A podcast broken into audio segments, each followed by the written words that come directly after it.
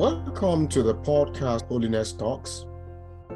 Thank you very much for taking the time to listen to this important subject, which the Bible talks about and which God is interested in. We've had several episodes in the past. We've talked about the holiness of God, and we have looked at holiness in some specific books in the Old Testament as well as in the New. We've also looked at some passages that are considered to be difficult or controversial, such as Romans chapter 7 and the notorious I. We've also looked at the problem of original sin, so called as we find it in Psalm 51. To go back and listen to the past episodes if you have the time. Today, we've been looking at the passion for holiness. Without any doubt, Holiness is a, an important subject. By now, we know that, and we've been dealing with this for several months in the past. It's not something which is negotiable. Let's remember again, as we find in Hebrews chapter 12, verse 14, the New American Standard Bible says, Follow peace with all men and the sanctification. The sanctification with a definite article, without which no one will see the Lord. And bearing in mind, my dear brother and sister, or my dear listener, as we journey on, let's bear in mind, as R.C. Sproul said it very well, God does not negotiate his holiness. Holiness is not subject to negotiation. God does not negotiate holiness in order to accommodate us, in order to accommodate our thinking, our living, our culture. God does not negotiate his holiness. That great man, William Wilberforce, who was at the forefront of the eradication of slavery, said it very well. He said, There is no shortcut to holiness. It must be the business of our lives. Holiness ought to be the business of our lives as believers. It is not something we can just push aside. No, not at all. It's not something we can choose to be. If we want to, we can be holy. If we don't want to, we can't, we, we won't be. No, it's very clear in Leviticus chapter 19, verses 1 and 2. God says, As I have called you, as I am holy, you must be holy. We find the same idea. Leviticus chapter 20, verse 7, Leviticus 11, 44, all over the pages of the scriptures. In Exodus chapter 19, verses 5 and 6, we're called to be a royal priesthood, a holy nation, that is what we are called to be. First Peter uses the same language in First Peter chapter 2, verses 11 and 12. So holiness is something that must be our passion. I remember Charles saying, whatever call a man may pretend to have, if he has not been called to holiness, he certainly has not been called to ministry. Let me repeat that again. Whatever call a man and let's say a woman or anyone for that matter may pretend to have, if that person has not been called to holiness, he or she has certainly, certainly has not been called to ministry. And as we talk about this, let us remember we're not talking about holiness by struggling. We're not talking about holiness by trying. We're talking about holiness by trusting, by trusting in the redemptive work of Christ in the atoning blood that was shed for us on the cross of Calvary. Bearing in mind again, as we've said times without number, that Jesus did not save us in order to make us better sinners, not at all. Rather, he saved us in order to make us saints unto God. It's important. So, this is not holiness by struggling, it's not holiness by trying, it is by trusting. Somebody puts it this way he says, give up the struggle and the fight. Give up the struggle and the fight. Relax in the omnipotence of the Lord Jesus. Look up into his lovely face. And as you behold him, he will transform you into his likeness. You do the beholding, he does the transforming. There is no shortcut to holiness. So we're talking about holiness, which is not by trying hard to be holy or fighting hard to be holy, or struggling hard to be holy, but we're talking about holiness that comes as a result of trusting in the Lord. And as we've said today, we're talking about a passion for holiness, bearing in mind what Bishop J.C. Ryle said without holiness on us, we shall never be prepared to enjoy heaven. Heaven is a holy place. The Lord of heaven is a holy being. The angels are holy creatures. Holiness is written on everything in heaven. How shall we ever be at home and happy in heaven if we die unholy? The truth is that if we die holy, then we can't see God. So we can't, we shouldn't even be nurturing the idea that, well, if we die holy, then we'll find a good place in heaven. No, not at all. We, to see the Lord, we must be holy.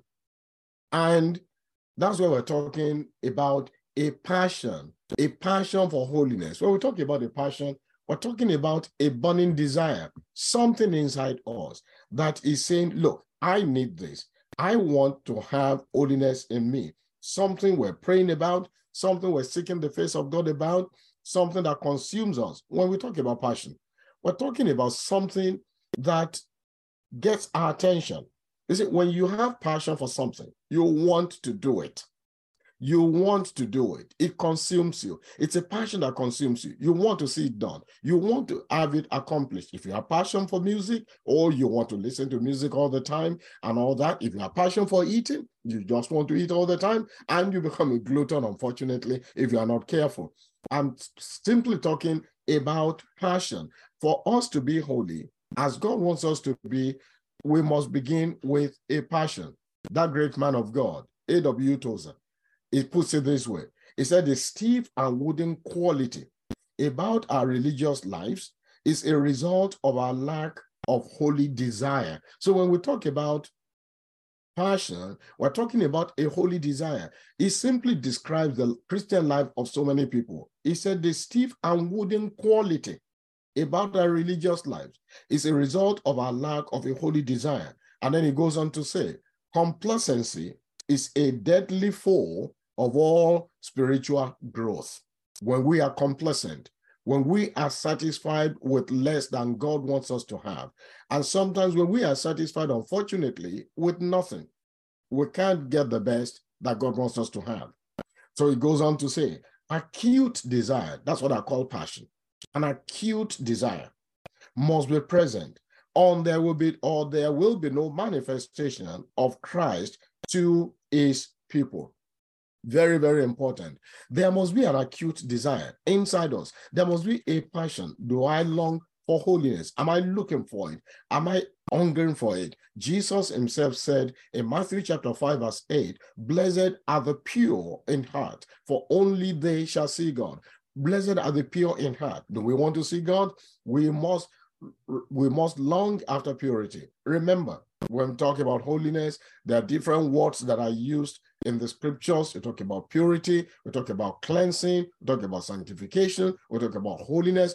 All talk about the same end, being the people God wants us to be. Or if we want to put it in the Wesleyan language, perfect love, the kind of love that casts out fear. That's what we're talking about. A passion, a passion for holiness. Let me put it this way.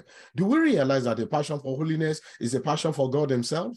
A passion for holiness is a passion for God Himself because God is a holy God. And as we've said, that word holy can actually be substituted for God, God the Holy One. The prophets called him the Holy One. So when we're talking about a passion for holiness, we're talking about a passion for God, a passion for who God is, a passion for the life of God, a passion for the nature of God, a passion for the righteousness of God, a passion that consumes us, something we long for, to be what God, who God wants us to be, or like Roberta Bondi puts our work to love as God loves. When we're talking about holiness, we're talking about to loving as God loves. So we're talking a passion for holiness. Think about this. You study the life of people who have lived holy, for holy lives. Study universal holiness of life. Then you'll find out that our whole usefulness depends on this, depends on holiness. Our sermons will last about one hour or two, but our life preaches the rest of the week. We can preach a sermon for 30 minutes, for one hour, for two hours, but our lives preach for the rest of the week we need to know what holiness means. And somebody put it this way if Satan can only make a covetous minister a lover of praise, of pleasure, of good eating, then he's ruined your ministry. How do we have passion for holiness? We give ourselves to prayer, we give ourselves to our text, we give ourselves our thoughts, we get everything from God. So we're talking about a passion for holiness. And as we talk about this, we need to ask ourselves a few questions. A few questions when we're, we're talking about taking holiness seriously. So the question we're asking today, or one of the questions is, how important is holiness to you? How important is it to you? In other words, how much attention, how much thought, and how much effort do you and me devote to the pursuit of holiness? Are we intentional? Are we intentional about putting away everything that is displeasing to God and living a holy life? Are we intentional? So when we talk about holiness, we're talking about intentionality. It just doesn't fall from the tree like a ripe fruit. No, we seek the face of God. Are we intentional about putting everything away? Everything that displeases God and living a holy life. Let's put it in another way. Is holiness my priority? Is holiness your priority? Is holy living your priority? Is it my priority? Is it our mission? If the question, if the answers to these questions are no, no, no. Now, don't get discouraged. We can turn around. That's the purpose of these holiness talks to provoke us, to provoke us unto love. That's what the writer of Hebrews says, to provoke one another unto godliness. So the purpose for these holiness talks, for this podcast, is to provoke you and me to be the people God wants us to be and to live the kind of lives that God wants us to live as parents. We ask ourselves the question, how important is your children's holiness to you? Do you care about their GPA, grade point average, more than you care about the way they live for God? Do you care much about their career advancement? How you want and you want them to be CEOs and COOs, you want them to be great entrepreneurs, you want them to be achievers. All that is good. But do you care for their holiness? as much as you care for these other things. Does the sin of your children drive you to your knees? Do the, thing, do the sins of our children, when we find that our children are sinning, do their sins drive us to our knees to pray for them? Does it cause us to plead with God to give our children a heart for righteousness and plead with God for them to repent? And as a minister, as a preacher of the gospel, and a pastor, whatever our titles are. But God has given you some responsibility over the people of God. Let me ask you Does it grieve you when the members of the body of Christ, under your supervision, are unloving and unforgiving? Does it bother you when the church is filled with gossips, and gluttons. I'm sure we don't want to talk about that. You say, well, let's not talk about that. Let's just talk about holiness. Uh, sure, we talk about holiness generally today, but it's when we begin to ask ourselves the difficult questions. What does it mean? How does holiness affect my living? How does it affect my lifestyle? It is at that point, or as it is said, when the rubber meets the road that is when we begin to recoil. And we can say, oh, well, here we go now. Legalism. No, this is not legalism. This is saying that holiness, the holiness we're talking about, is something that must be demonstrated or manifested in our lives for people to see. Does it grieve you when you see the members of our church, members of our congregations, having more interest in feasting than fasting, in playing than praying, in possessions than pleasure, than in spiritual in possessions and pleasure, than in spiritual riches and in pleasing God, walking in a way to please God. We're talking about holiness. Passion for holiness that makes us to run away from profanity. Today, pornography is probably not a problem to so many people. Oh, you see, oh, some even some pastors will be the first one to go and watch X-rated movies. So I want to go and watch it so that I can tell my members about it. You don't have to. You don't have to. You don't need to. We can watch pornography without being affected by it. Have we become desensitized to sin? Are we bothered? Are we bothered anymore? I want you to think about this. I, will tell you a story quickly. I go to a gym, a big one, and years ago, we discovered that the sewage was leaking, and nobody, people couldn't stand it because the place was very smelly. Well, assuming that happens in a house, what would you do? You want to take care of it immediately because you don't want the sewage to pass the sewage line. To, I mean, to be up to be passing through your house. But think about it on the other hand. What if it is in the church?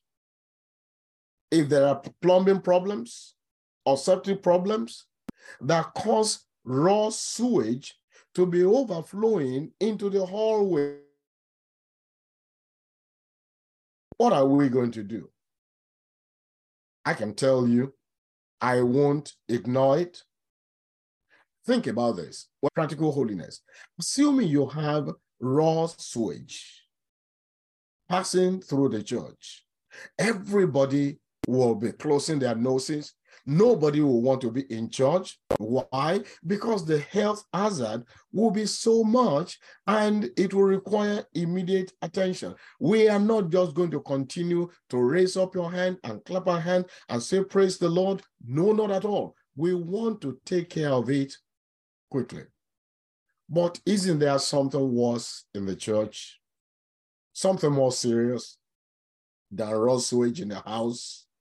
In the lives of so many people who claim to be believers, who claim to be born again, and we just see countless professing Christians.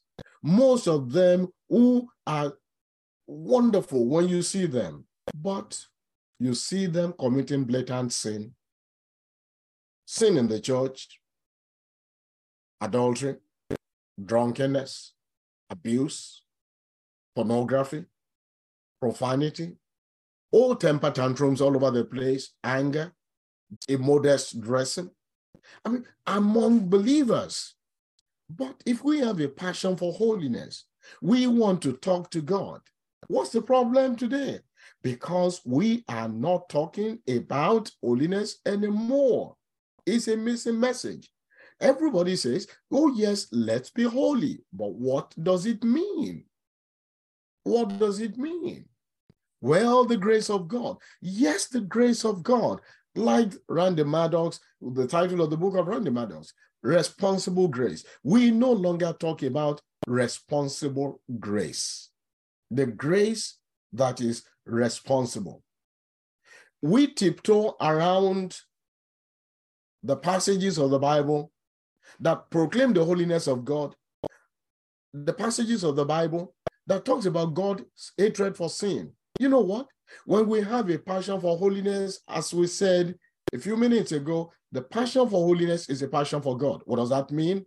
We're saying, God, I want to love what you love, and I want to hate what you hate. I want to love what you love, and I want to hate what you hate. Unfortunately, today, we promote a gospel which is not the gospel that Jesus preached that we see in the Beatitudes, where it says, Blessed are those who thirst and hunger after righteousness. We promote a gospel that says it is possible for us to be Christians and then live like the world. No.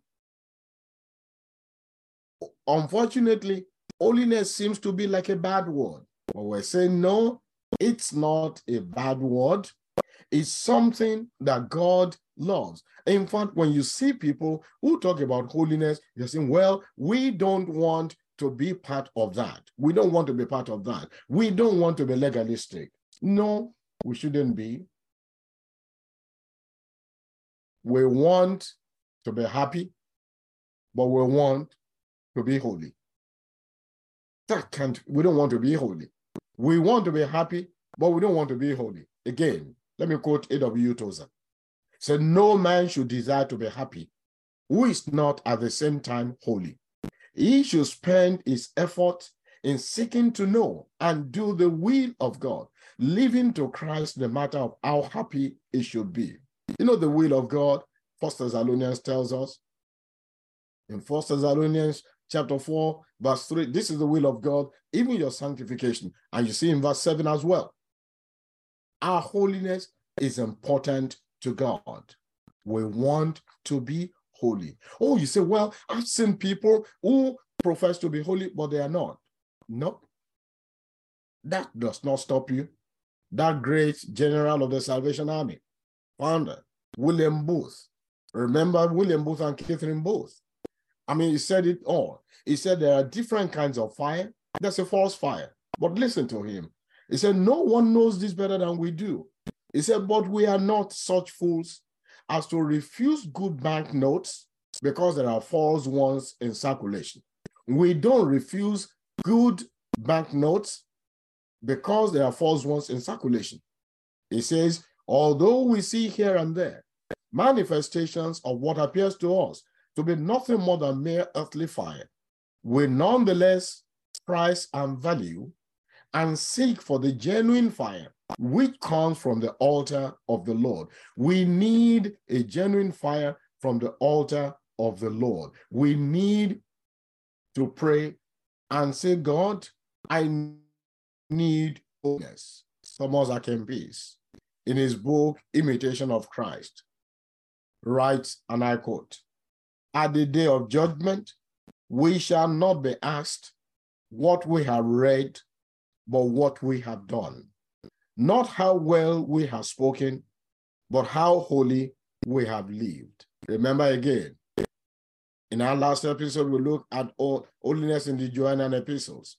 And we looked at First John chapter 1, and we come out on the fact that the Bible says the blood of Jesus Christ, his son, cleanses from all, cleanses us from all sin. First John 3, 8 and 9. Actually, 3, 8 to 10 tells us the same thing. He that practices sin is of the devil. For the devil sinned from the beginning. But we are children of God. What should be our prayer? What should be our desire? Let me read the song to you by P.P. Bliss. P.P. Bliss is well known for the music he put into the song of Horatio Spafford, It Is Well With My Soul. But here is the song of P.P. Bliss himself, My Prayer. Here is the song. More holiness give me, more striving within, more patience in suffering, more sorrow for sin, more faith in my Savior, more sense of his care, more joy in his service, more purpose in prayer. That should be your prayer. That should be more prayer. You know why? Because spirit filled souls are ablaze for God. Samuel Chadwick says it very well. He says, Spirit filled souls are blessed for God. They love with a love that glows, they serve with a faith that kindles, they serve with a devotion that consumes. They hate sin with fierceness that burns. They rejoice with a joy that radiates. Love is perfected in the fire of God. I want to be spirit filled. I want my soul to be spirit filled. And when we say spirit filled, I'm a Pentecostal, I'm a Wesleyan. I do not have any apologies when it comes to speaking in tongues. But listen, being spirit filled is more than just speaking in tongues. Spirit filled souls are blessed for God, on fire for God. Lord, I want to love with a love that glows. They love with a love that glows. Lord, I want to love you. I want to love you and I want to love people with a love that glows. I want to serve you with a faith that kindles. I want to serve with a devotion that consumes. And I want to hate sin with a fierce fierceness that burns. I want to rejoice with a joy that radiates. And I want a love that is perfected in the fire of God, a passion for holiness. Lord, create in us a passion for holiness. More holiness, give us, Lord. Remember that song. Let the beauty of Jesus be seen in me. All his wondrous passion, all his wonderful passion and purity. O thou spirit divine, all my nature refine till the beauty of Jesus is seen in me. May that be your prayer. May that be my prayer. And may the Lord grant that the prayer be answered. In Jesus' name, amen. Thank you for listening to the episode. Looking forward to the next one, if the Lord tarries. God bless you.